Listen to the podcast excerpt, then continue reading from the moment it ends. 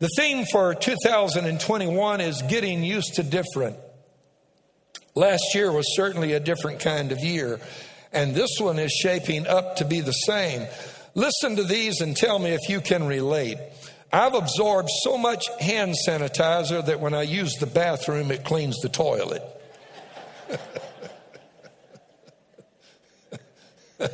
These are signs from the front of restaurants, in front of restaurants.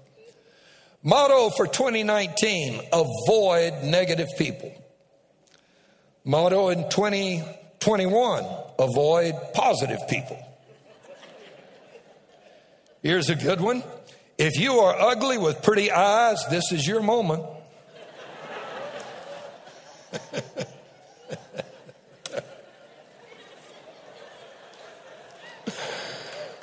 I love that. Amen. Sounds like thunder, but the way two thousand twenty went, it could be Godzilla. Where's Morgan Freeman? Shouldn't he be narrating this or something? Website. We use cookies to enhance our performance. Interesting. Me too. Cookies have helped me get through COVID nineteen. Season of COVID nineteen. I've not had the virus, but they've helped me survive it. And listen, all of you out there. Remember when you wished the weekend would last forever? Happy now?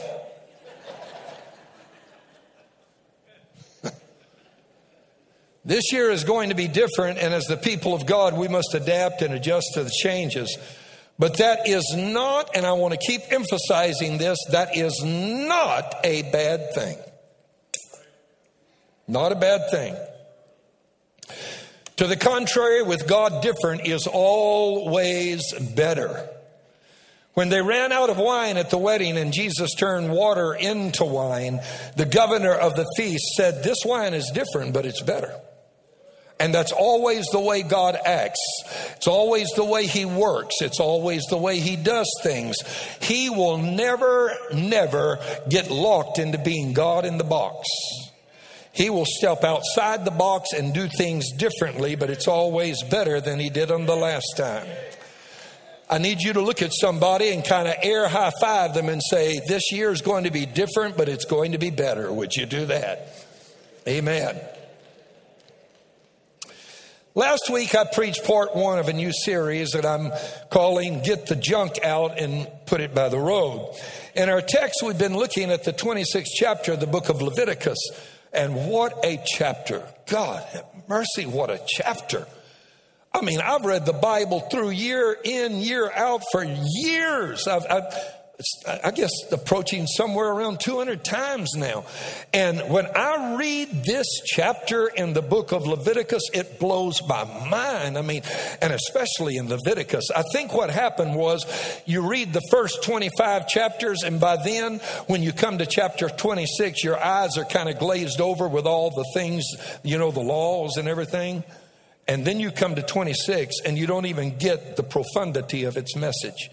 But what a chapter. It is amazing. It is informative. It is eye-opening. It is revelational. It is inspiring. It is exhilarating.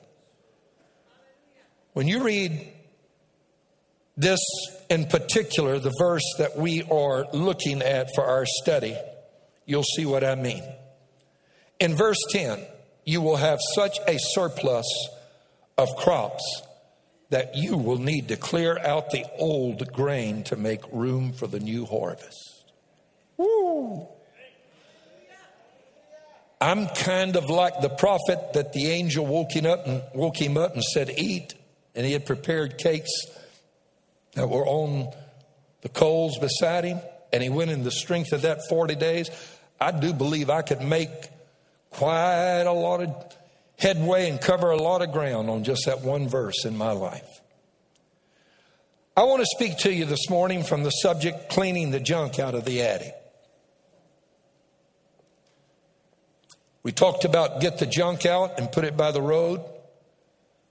Let's talk today about cleaning the junk out of the attic, because that's where you're going to have to start. Father, I ask that you would speak a word that would be insightful and revelational and open our understanding, because your word has this amazing, uncanny, and remarkable ability to hit us right where we live, but in a way that challenges us and gives us the courage to go on and become who you've called us to be.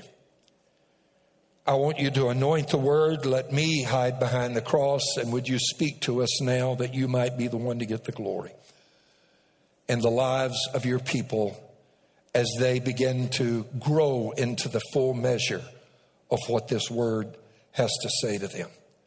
I ask in Jesus' name. Everybody shouted and said amen. Amen. When I was a little guy and lived with my grandmother, she had a house with a large attic that ran, that ran the length of, of most of the house upstairs. Downstairs was great, but upstairs in the attic, that was spooky. It was eerie. How many of y'all had a house like that? Oh, you don't know what you're missing. It had two large gable windows upstairs in front of the house. And to me as a little guy, it looked like one of those Gothic houses straight out of the movies that we went over to the neighbors to see that we weren't supposed to be watching, entitled Frankenstein and Dracula, those kind of movies. And it didn't help that my grandmother didn't want us upstairs either. And she would tell us all these stories about what was going to get us if we got up there. It was it was terrifying. We would sneak up there when she was gone. I had two brothers, one a year and a half younger than me and another that was just nine months younger than the other one. And we would climb those stairs and get to the top, and that old house was constantly settling and creaking and groaning.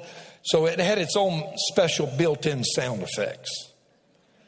And there was no light in the middle of the attic either.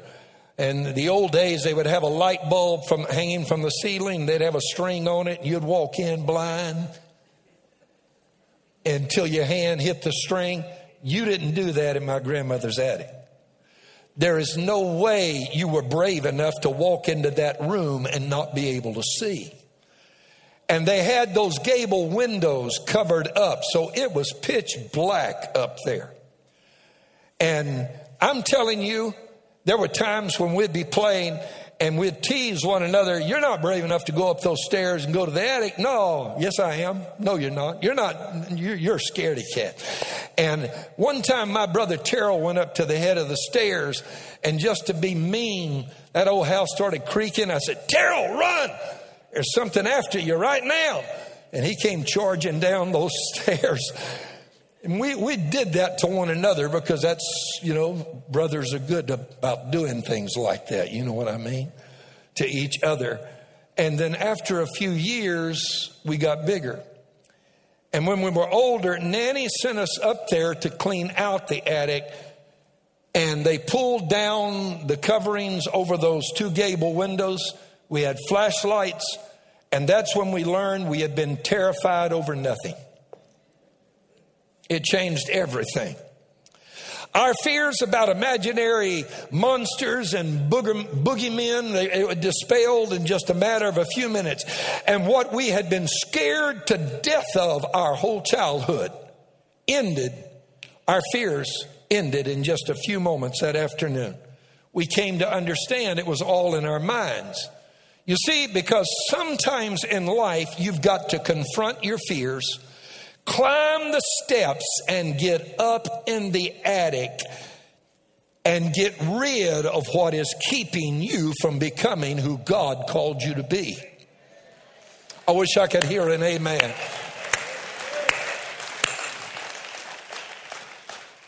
Before you can ever move on to the better things that God has for you, you've got to do some house cleaning. As we look at the Word of God, and what he has to say to us today, I want to get a little bit more specific this morning than I did last Sunday, and I will next Sunday as well. Hopefully, I established my premise well enough last weekend that for the next several Sundays, I can now drill down and help us learn how to apply biblical principles to our lives in a way that will enable us to receive God's promises for the better but different things that He has for us in two thousand twenty-one. As we continue to make adjustments and we continue to move forward, God has things in store for you that are mind-boggling. So today, let's talk about cleaning out the upstairs and getting rid of the wrong patterns of thought and the wrong self-images that we often embrace and hold on to, not just during childhood, but these are things we oftentimes never do get old enough to outgrow. I pointed out last Sunday that a part of Moses' assignment was to change the way that Israel viewed themselves and therefore to change the way they thought about life. You see, Israel had been str- strangers in the land of Egypt for four hundred years, and, and most of that time they had been slaves.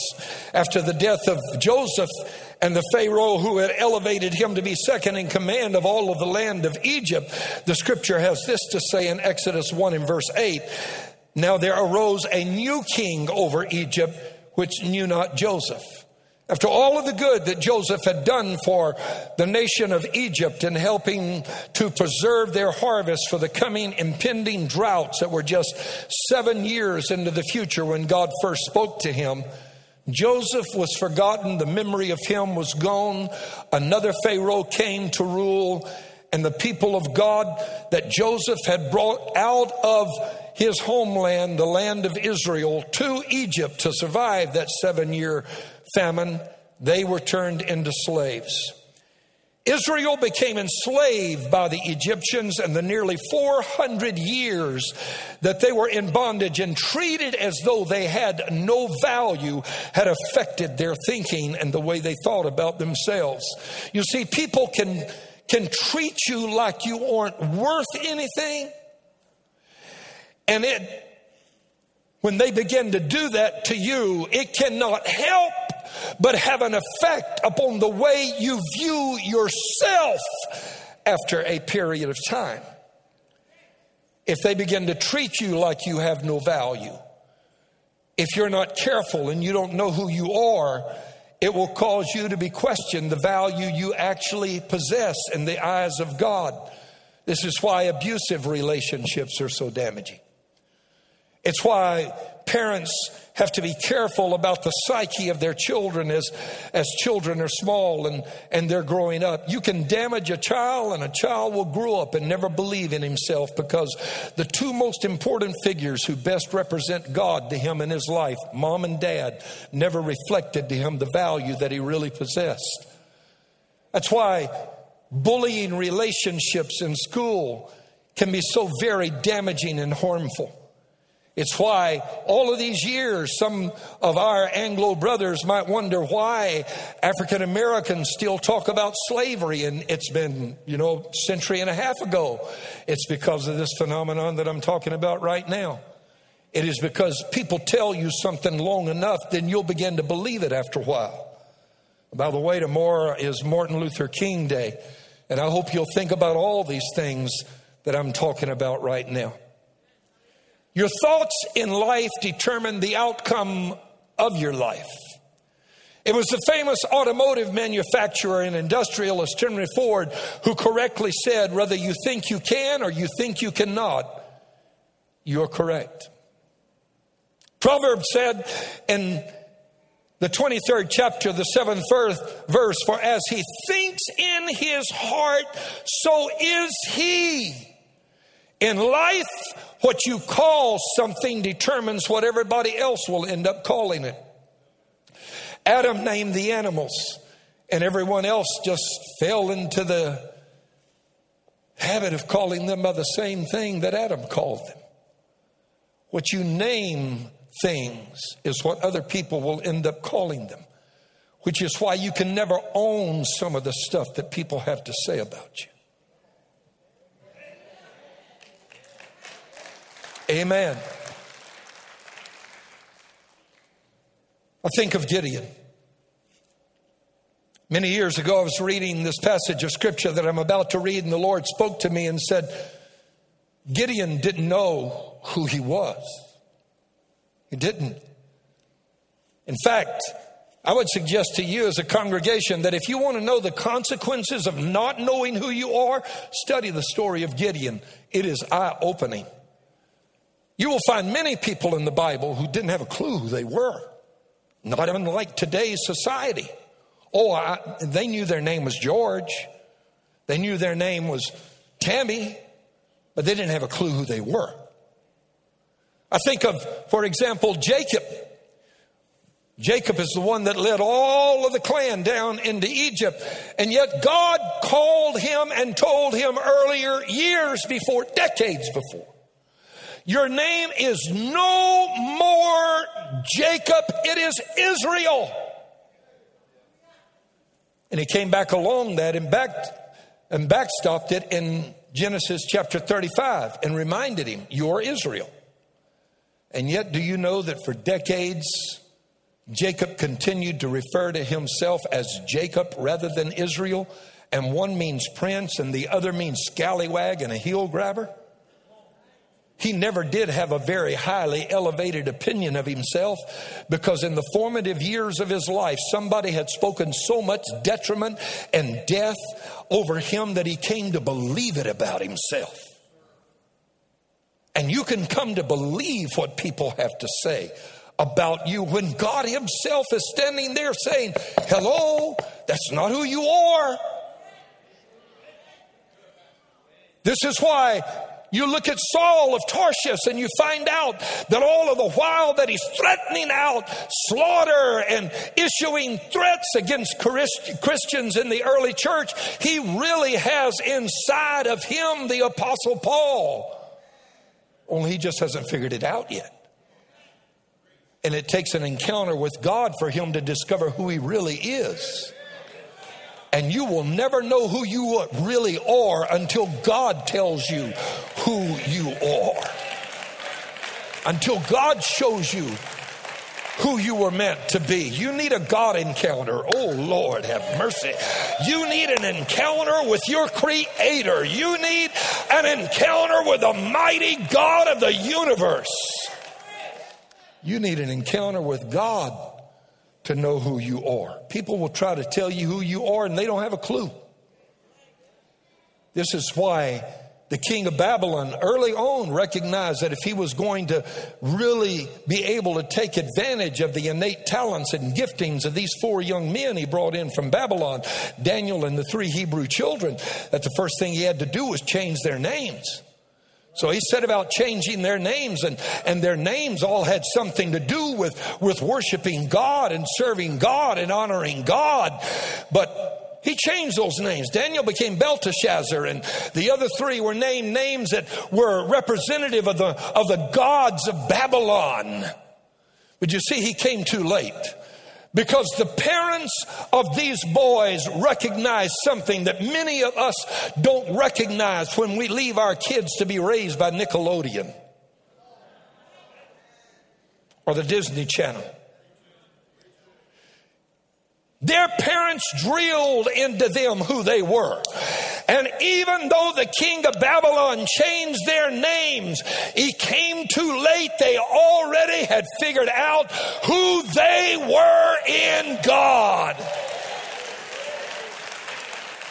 And that is why all three of those boys soared to amazing pinnacles of success in a foreign, hostile, pagan government.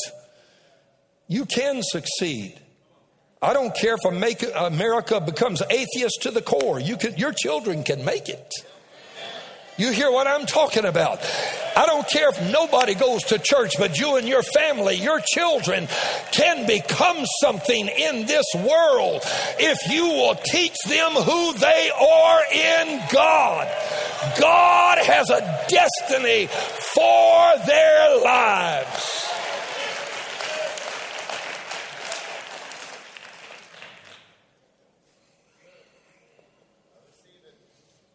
Gideon was so down on himself that he told the Lord, listen to this, Judges six fifteen, oh my Lord, how can I save Israel?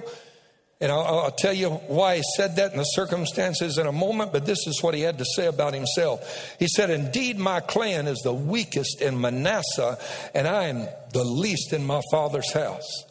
And so I'm the, the, the, the, the smallest, the least in my father's house, which is the least in the tribe of Manasseh, which is one of the most insignificant tribes in all of Israel." I want to I want to develop this. Right, what I'm doing right now is I'm I'm developing the context of this story, and then I'm going to put us right in the middle of it.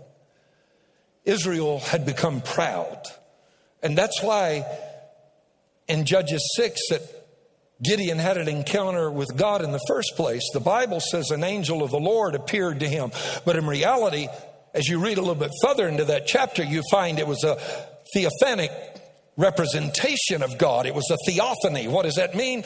Back in the Old Testament, there was no son called Jesus Christ, and so God didn't have a body, and if you wanted to appear to someone, he had to borrow some means, and so it might be Melchizedek in Genesis, but in this passage in Judges, he borrows the appearance of an angel, but it isn't long until you realize that Gideon figures out this is God. And the Bible said an angel of the Lord was sitting under an oak watching Gideon, and he's threshing wheat in the wine press. And that's not where you thresh wheat. You thresh wheat on the threshing floor, and you crush grapes in the wine press. But he's hiding there for fear of the Midianites and the Amalekites that have joined together. And so what ends up happening in this story is the there's all kind of humor in the Bible. You just have to know where to look for it. And Gideon is scared to death, and he's threshing wheat, and this angel's sitting there, and Gideon can't see him, because until an angel chooses to allow you to see him, he is invisible. And so he's sitting there and he's watching this, and it's really the Lord. And I just wonder how many of us, God is watching us try to do what we need to do in life. Watching, watching our struggle, watching our pain, watching what we're attempting to accomplish. He's watching it and sees us not getting anywhere. And then the angel speaks up and said, "Hail, thou mighty man of valor." I told you there's a lot of humor in the Bible. I can imagine that Gideon created the land record for human speed without mechanized or motorized assistance. He is thinking the enemy could come at any moment, and the angel of the Lord speaks up, and the angel's got to go into the next county to get him and bring him back. Israel had become proud. This was the problem. They wouldn't listen to God. They became disobedient and stepped out from underneath the cover of God's protection. Uh, many times people ask me questions about why did God allow this and why did God allow that? And we're getting ready to see that's a more common uh, concern and, and question than you might have realized. But oftentimes it's not because God allowed it. It's because we allowed it. And we stepped out from underneath our covering, the Psalms ninety-one covering of the shadow of his wings under which we are protected. And the result was that because Israel did that and acted in pride and disobedience, that the Amalekites became stronger than they were. And not only that, but they joined forces with the Midianites. Let me ask you a question. Have you ever watched when you got so full of yourself and you became so self-sufficient and you thought you didn't need God anymore?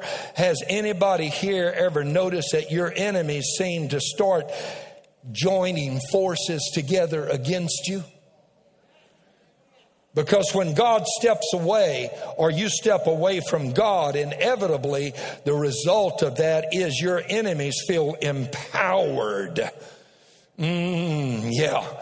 I'm talking to somebody right now. And that's what happened to the nation of Israel. They decided they didn't need God anymore. They'd got all this figured out. And so they stopped serving God. They started building idols. Gideon's dad was a big idol worshiper. They had them in their home. And for seven straight years, Israel sowed.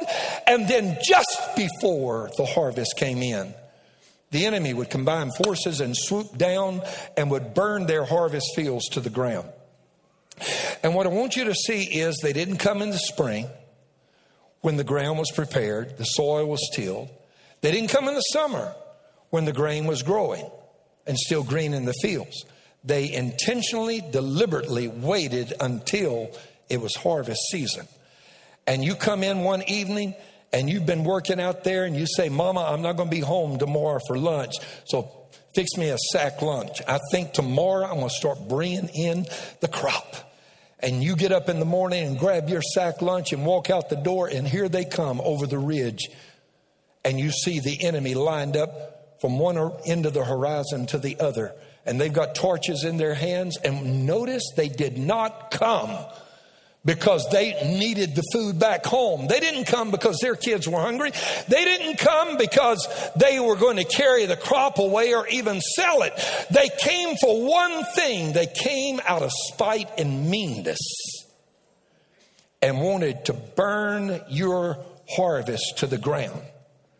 I'm preaching to somebody right now, because I wonder how many people in this building, you've taken time to sow, you've taken time to cultivate, you've taken time to grow your crop, and then just about the time you get your hands on it, the devil comes and destroys everything you've been working on.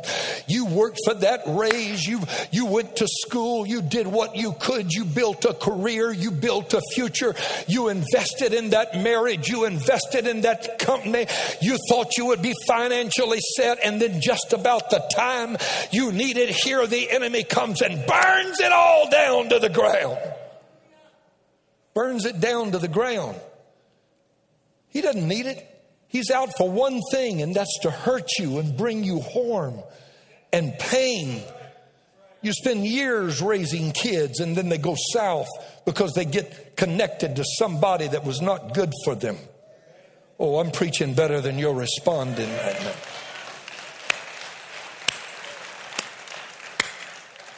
Mm, mm, yeah. Amen. Satan does that all the time, doesn't he?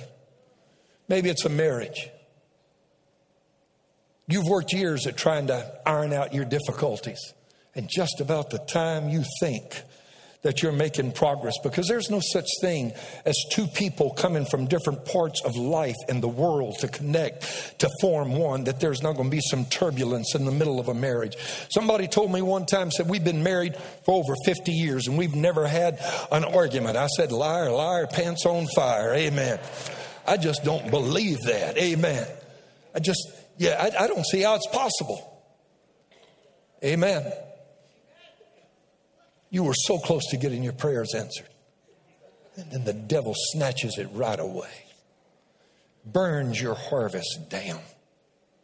Almost had your hands on it. And you know where it all came from? Where it all started? Pride. Pride. Pride. Pride ruins many a harvest. Many a marriage has been destroyed because one or both of the partners were too proud to humble themselves and say, I'm sorry. Businesses have been destroyed by pride. Pride will destroy your career. It will destroy your finances, trying to keep up with people that are trying to impress you. So you got to get in the rat race too and spend money you don't have on stuff you don't need. And they never will like you. Just the way it is. Amen. And can I be honest that pride has destroyed many a Christian? It's destroyed many a pastor, many a church. And you might ask why I'm talking about pride when it was clear that Gideon's problem was deep-seated insecurity. He didn't say when the angel of the Lord, the theophanic presence of God, the theophanic presence of God stood up and said, you know, hail, mighty man of valor. Gideon didn't say, oh, that's me, all right. Show me where they're at. I'll roll up my shirt sleeves. I'm ready to go. Uh-uh. No. No, he said, who are you talking to? Mighty man of valor? What? Me?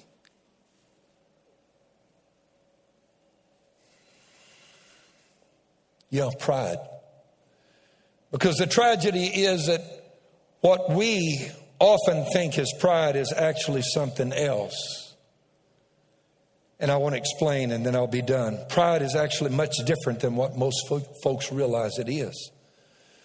Most Christians have been taught that one of our biggest struggles is against pride, and that's absolutely correct, and it's something you'll have to deal with in your life. Proverbs sixteen eighteen, pride goes before destruction and a haughty spirit before a fall. But we think pride is smugness. We think it's self-sufficiency. We think it's this arrogant look and attitude where I'm all of that, and what we don't realize is those are just the symptoms. It's like losing your taste and your sense of smell when you have COVID. It's like the fever. That's not the problem. It's a symptom of the problem.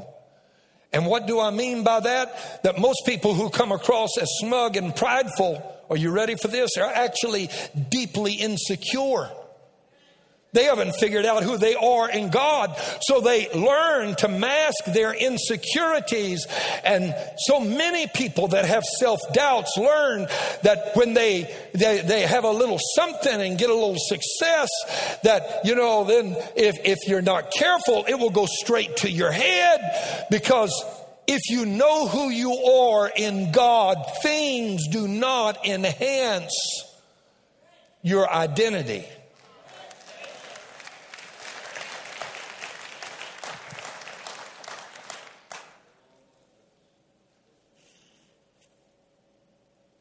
People become arrogant in an effort to hide their deep-seated inadequacies and insecurities from one another.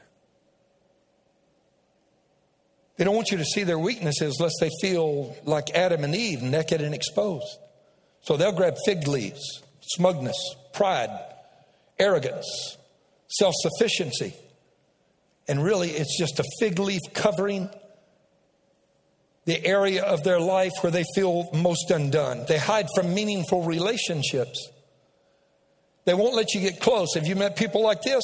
You get close and you start to walk in and they throw their hand out just like that. And I'm not talking about social distancing either.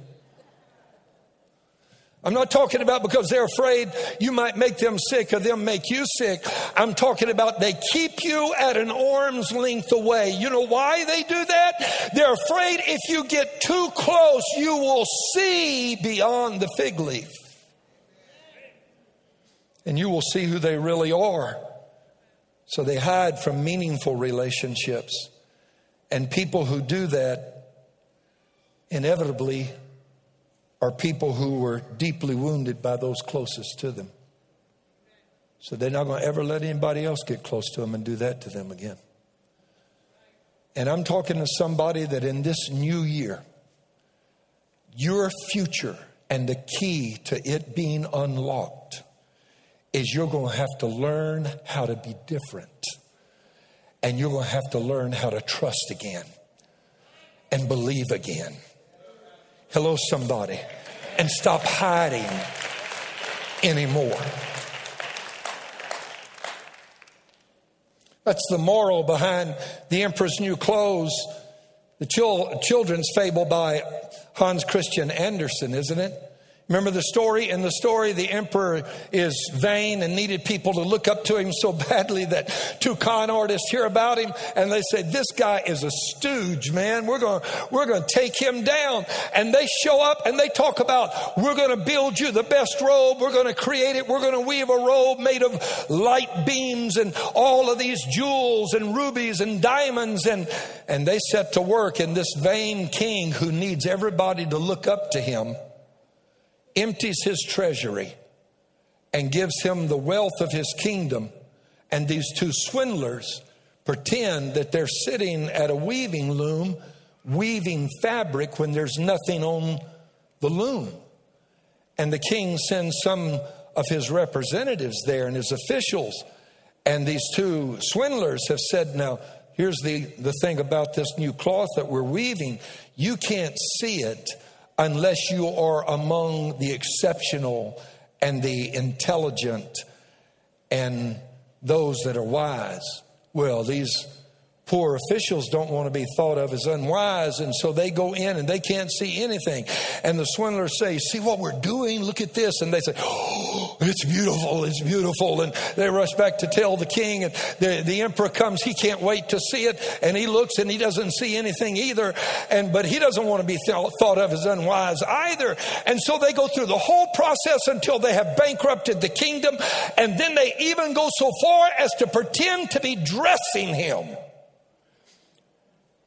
And there's a parade, and all of the citizens are out lining the streets, and they don't want to be thought of as unwise either.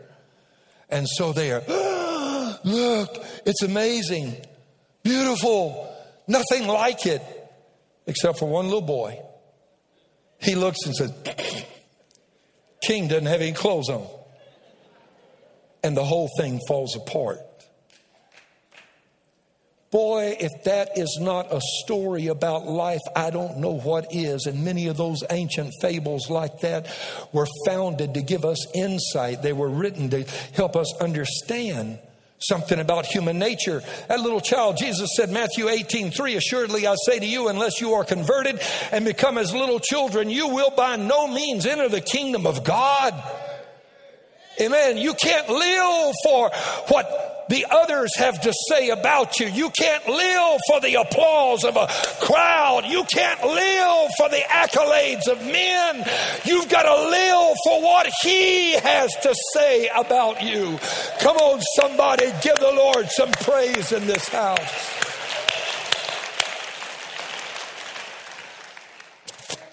That's why in psychology there's something called a self-perception of ugliness begs ornamentation.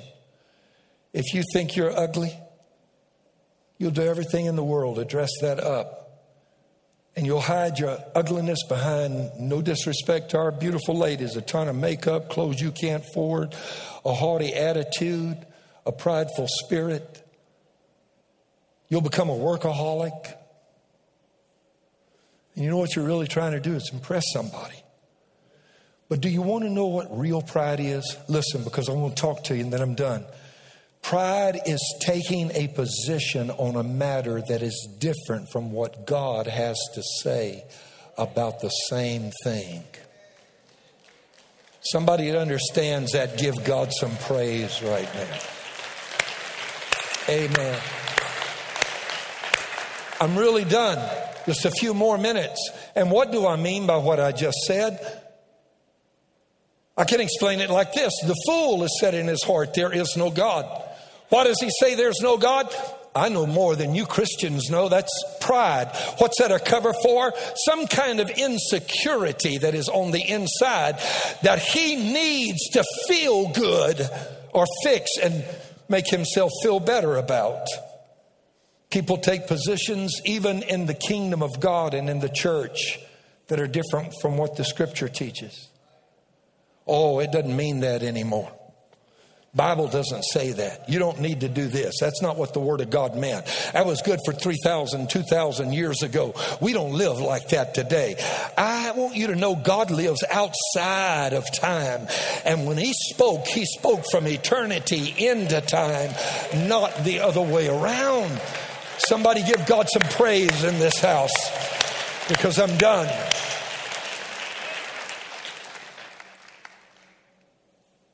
And you say, wait a minute, but His word is forever settled in the heaven. Oh, I don't believe that. That's the true definition of pride right there. It's taking a position on a matter that is different from the one the Creator has taken. Let me go a little bit further. God created the heavens and the earth. Oh, no, Pastor, I've been to school. I know all about Darwinian theory. I know, I know about evolution. I know about the survival of the fittest. Listen, pride is taking any kind of a position that is different from what God has to say, which is why we have to stand and build our future and our faith upon the unalterable, unchanging Word of Almighty God. Hallelujah. This is what's going to help you when you're in a hospital room with COVID. This is what's going to help you when you lose your job. This is what's going to help you when you feel alone. This is what's going to give you direction in your life. This is where your breakthrough is coming from. It's the word of Almighty God. When God speaks it, you can't be denied.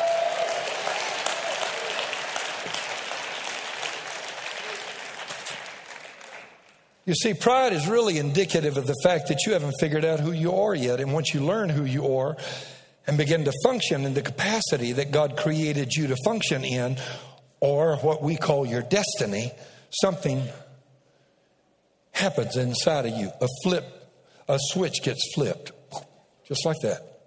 And you will never be the same ever again as long as you live. All of a sudden, you don't need somebody to prop up your feelings about who you are, whose opinion doesn't really matter in the grand scheme of things anyway. Hallelujah. And you aren't always fishing for a compliment.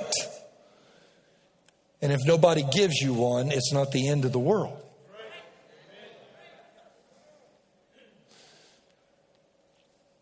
Now, how did I do? Did I do okay? I will often ask my family that. You know why I do? I, this is what I ask them. Did I communicate my point? Because that's what I want to know. I want to know, did I get my point across? Because that's what's going to change people. But at the same time, ask our staff. What I tell our staff is compliments don't help me. If you want to help me, point out the flaw. Point out where I went wrong. Point out what we can do better. Help me create a better product, because that will bless people. Amen. And wrapping this up, you become more productive when you find out who you are. When you know who you are, you make better use of your time and your energies. And, and when you don't know who you are, you become paralyzed and incapable of act, incapable of acting. You're confronted with a dilemma and you're like paralyzed into immobility. And I, I, I don't know what to do. That's because you don't know who you are. If you know who you are, you know, I can do this. I can do all things through Christ who strengthens me. I'm a child of God. I may be sixteen years old, but I can kill that Goliath out there. I can take that giant out. Amen. When you don't know who you are, if you do act, it's usually on this basis. You know, I'm going to do something even if it's wrong. And ninety-nine percent of those kind of decisions are wrong. Every once in a while, you might luck out and get one that turns out okay. When you think too little of yourself, others begin to think too little of you too. And then they begin to expect too little from you.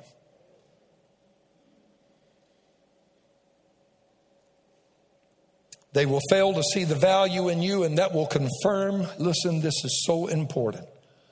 When others fail to see the value in you, it confirms your poor opinion of the value that you possess. And you say, they're, they're right. I, I knew I didn't have much value, not much worth.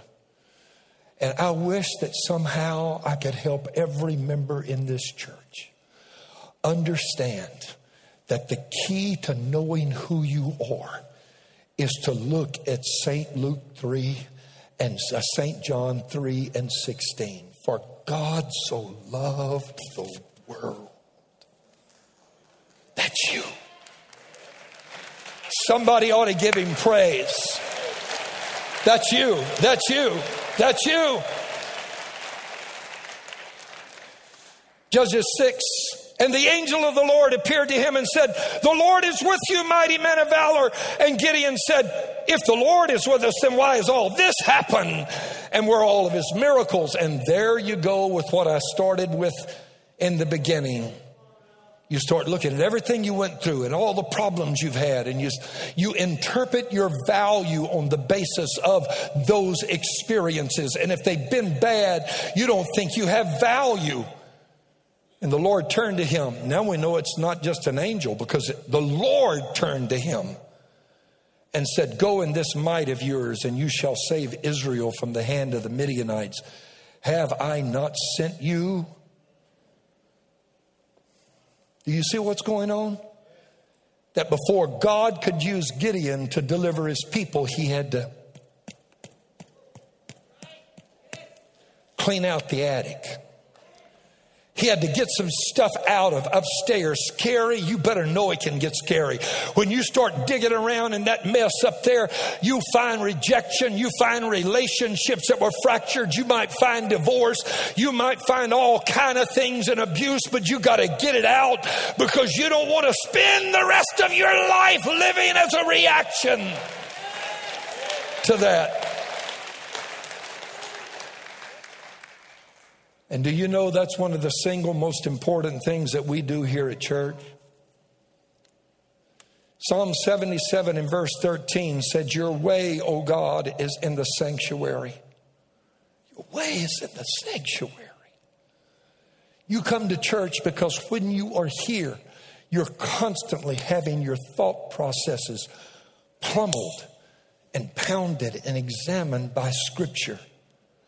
God's instruction to Gideon in verse twenty-five and twenty-six. Now it came to pass the same night that the Lord said to him, "Take your father's young bull, the second bull of seven years, and tear down the altar of Baal." What? That your father has?